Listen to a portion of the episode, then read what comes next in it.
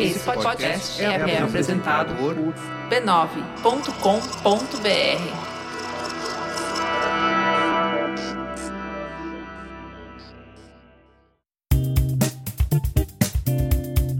Olá, eu sou Fê Guedes, criadora de conteúdo, produtora e apresentadora do podcast Beleza Pra Quem?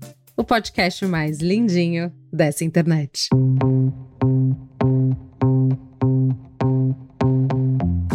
Agora com episódios toda semana, trazendo reflexões sobre a nossa imagem, sobre o tempo em que vivemos e tudo que envolve essa dinâmica interessante de quem aparentemente somos. O podcast Beleza para quem está de volta, promovendo autoconhecimento e caminhos para uma autoestima mais sustentável. Para trazer conversas autênticas e transformadoras sobre a nossa imagem, sobre a beleza, sobre autoconhecimento, autocuidado e como tudo isso reflete em nossa presença no mundo, o podcast Beleza para quem compartilha entrevistas, conversas e momentos de reflexão toda semana nos maiores players do mercado. Ah, já aproveito para te pedir uma coisa. Avalie nossos episódios em suas plataformas de áudio. É super importante que você deixe a sua avaliação para que possamos estar aqui e mais e mais pessoas possam nos ouvir. Também quero avisar que todos os episódios com entrevistados têm parte da entrevista gravada e compartilhada em vídeo em nossas redes sociais. Então você consegue não só ouvir, mas também ver alguns trechos das entrevistas no Instagram e no TikTok. Para não perder nadinha, segue a gente no arroba podcast Beleza Pra Quem? Tudo junto.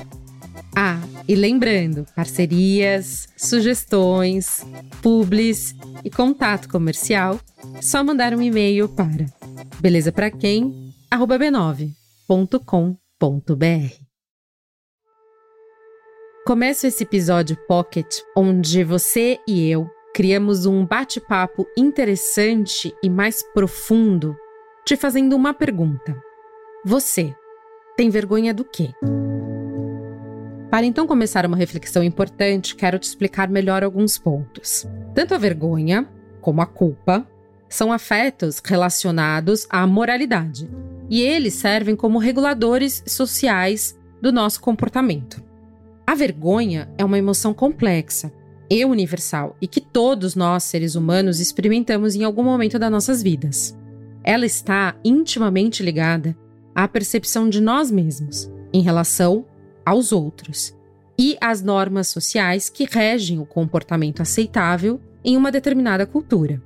Ela é frequentemente desencadeada quando nos sentimos expostos, inadequados, ou em desacordo com essas normas sociais. No contexto do comportamento feminino, a vergonha pode ter um impacto ainda mais significativo, devido às pressões sociais, às expectativas de gênero e estereótipos arraigados que moldam a identidade e o papel das mulheres na sociedade. A vergonha confunde-se com a culpa, mas elas são bem diferentes. A culpa é o resultado de um mal causado ao outro. É sempre dirigido ao outro. Já a vergonha não. Sendo imaginação ou um fato real, na vergonha, o mal causado é contra a gente mesma. A nossa imagem que é atingida. A vergonha aponta para uma falha na nossa imagem.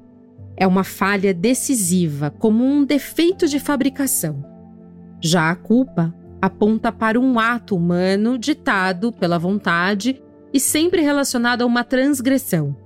A vergonha, mesmo quando aparece como resultado da exposição de uma transgressão, tem um caráter mais global. Não é o ato em si que é julgado, mas a pessoa inteira, sabe? A culpa é um ato que reflete a expansão do poder e a infração dos direitos dos outros. A vergonha é o afeto que acompanha a exposição de uma falha. A culpa limita a força. A vergonha recobre a fraqueza. Depois dessa explicação, que de forma importante deixa claro o que é culpa e o que é vergonha, eu vou te contar a história da Clara. Clara era uma menina extrovertida, carismática. Em seu aniversário de dois aninhos, mostra uma alegria contagiante. Canta parabéns junto com a família, sorri, bate palmas. Doze meses depois, no aniversário de três anos, quando aparece o bolo com umas velhinhas, Clara se esconde. E ao lado da mesma alegria contagiante, revela-se um novo sentimento. Uma alegria envergonhada. Ela demonstra ter tomado consciência dos olhares que se depositam sobre a sua pessoa. A vergonha é um sentimento social e ele surge ali, bem diante do olhar do outro. A vergonha é um sentimento multifacetado. Aparece com diferentes intensidades, podendo manifestar-se como simples pudor até atingir um grau de sofrimento intenso. Mas como que a vergonha afeta intensamente o nosso comportamento? O comportamento feminino. Desde os primeiros passos em direção à compreensão do mundo, as meninas são gradualmente envoltas em um tecido complexo de expectativas sociais que moldam suas perspectivas, crenças e suas emoções. Em meio a tudo isso, o sentimento de vergonha emerge como uma constante sutil, porém penetrante, que muitas mulheres são ensinadas a internalizar desde muito pequeninas. De maneira imperceptível, os pequenos gestos de reforço de gênero começam a se manifestar. Das cores pastéis associadas às meninas, aos tipos de brinquedos escolhidos pela indústria e seus pais, que começa a preencher seu pequeno mundo. Ao passo que esses estímulos aparentemente inofensivos vão se acumulando e as meninas começam a formar uma compreensão precoce do seu papel esperado na sociedade. O processo de socialização, embora em grande parte inconstante, também traz à tona a ideia de que as meninas devem ser gentis, quietas e comportadas. À medida que exploram os limites da sua curiosidade e energia, muitas vezes são confrontadas com a correção ou a desaprovação dos adultos, que inadvertidamente ensinam que sua naturalidade não é bem-vinda. A vergonha, então, começa a florescer nas sementes da autenticidade rejeitada. Feche as pernas. Não coloque a mão aí. Menina, não faz isso. Que coisa feia. A gente vai crescendo com uma cerca, tipo aquelas de filme, branca, bonitinha aos olhos de quem vê, mas extremamente limitante para quem mora trancada dentro dela, chamado vergonha. E da fase de criança passa para a adolescência, onde a menina precisa entender e lidar com seu corpo crescendo, tanto para ela quanto ao olhar, o julgamento e o desejo do outro. Cobre o corpo aqui, tira o pelo ali, e esse cabelo? E agora com as redes sociais? Tem seguidores, não tem? Quantos? Teve like? A exposição constante a padrões de beleza irreais contribui para a percepção distorcida do nosso corpo desde muito cedo. A sensação que o corpo não é suficiente como ele é, que precisa ser moldado para se encaixar em padrões inatingíveis, semeia as raízes da insegurança e, consequentemente, da vergonha. Como eu disse no começo do episódio, a vergonha nasce da tomada de consciência de si e da entrada do terceiro, no momento em que o sujeito se vê e se vê sendo visto ao mesmo tempo. O desafio enfrentado pelas meninas em relação à vergonha é um ciclo que se perpetua. Elas aprendem a internalizar a necessidade de satisfazer expectativas externas em detrimento dos seus próprios desejos, das suas necessidades e expressões genuínas. O processo de desvincular-se dessa vergonha é uma jornada árdua, marcada por confrontos com crenças arraigadas e normas de gênero profundamente enraizadas.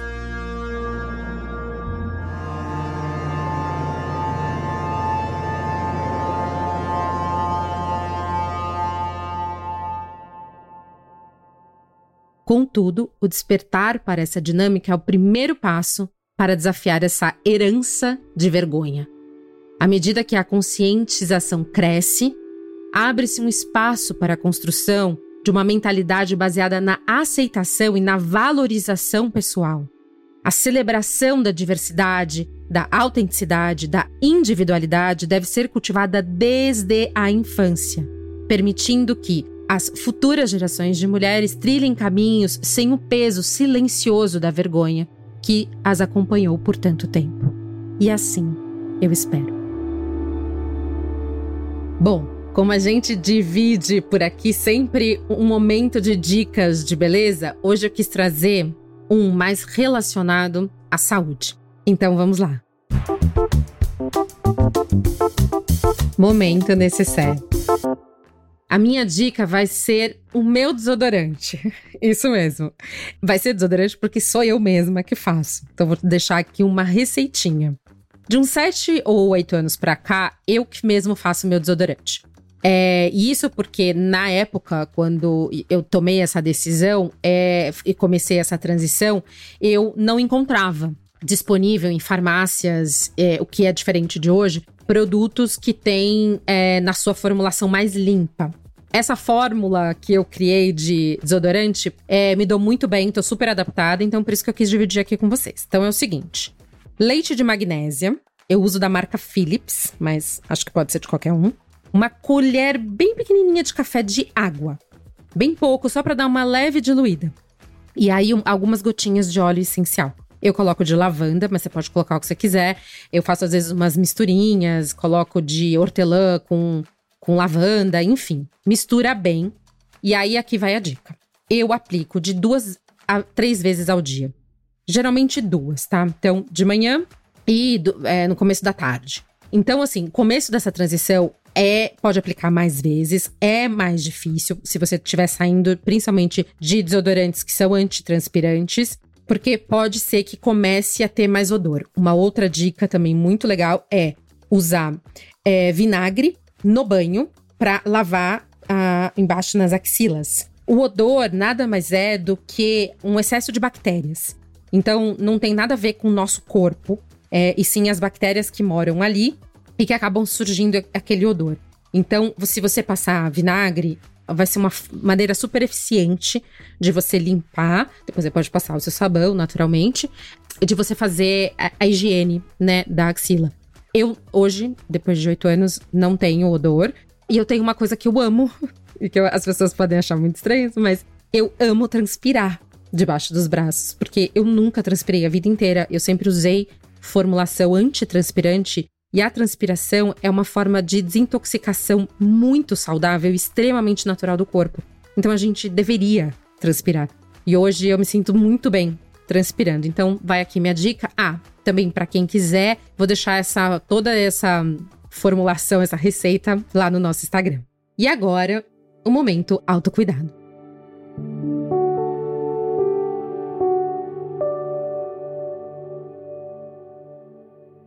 O meu momento autocuidado vai para um diário, chamado Diário do Bem-Estar, da Luísa Cirello. Esse diário, ele pode ser usado a qualquer horário do dia, mas eu gosto é, mesmo de escrever ele pela manhã. E a Luísa desenhou uma jornada diária com perguntas que vai te gerando quase que uma meditação, assim, é muito, muito legal.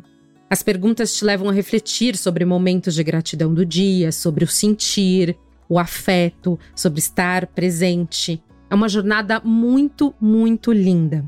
Além disso, ele vem com receitas, que tem uma edição por estação do ano. Eu não vejo a hora de chegar ao Diário da Primavera. Eu vou deixar mais sobre o Diário do Bem-Estar lá no nosso Instagram. Muito obrigada a você que ficou até aqui. Eu amo dividir essas reflexões e pensamentos toda semana. Se quiser falar comigo, Já sabe, pode me encontrar no meu Instagram pessoal. Tem muita coisa legal por lá, além do meu dia a dia e várias outras reflexões. É só clicar lá no arroba Feguedes. Segue a gente também no Instagram, arroba podcast Beleza Pra Quem, tudo juntinho. TikTok, também, arroba podcast Beleza Pra Quem. E Twitter, arroba Beleza Pra Quem. Eu vou amar ter a companhia de vocês. E para quem está aí do outro lado, segue a gente, me marca. Fala comigo e me conta. A sua beleza é beleza para quem? A gente se vê por aí. Beijinhos.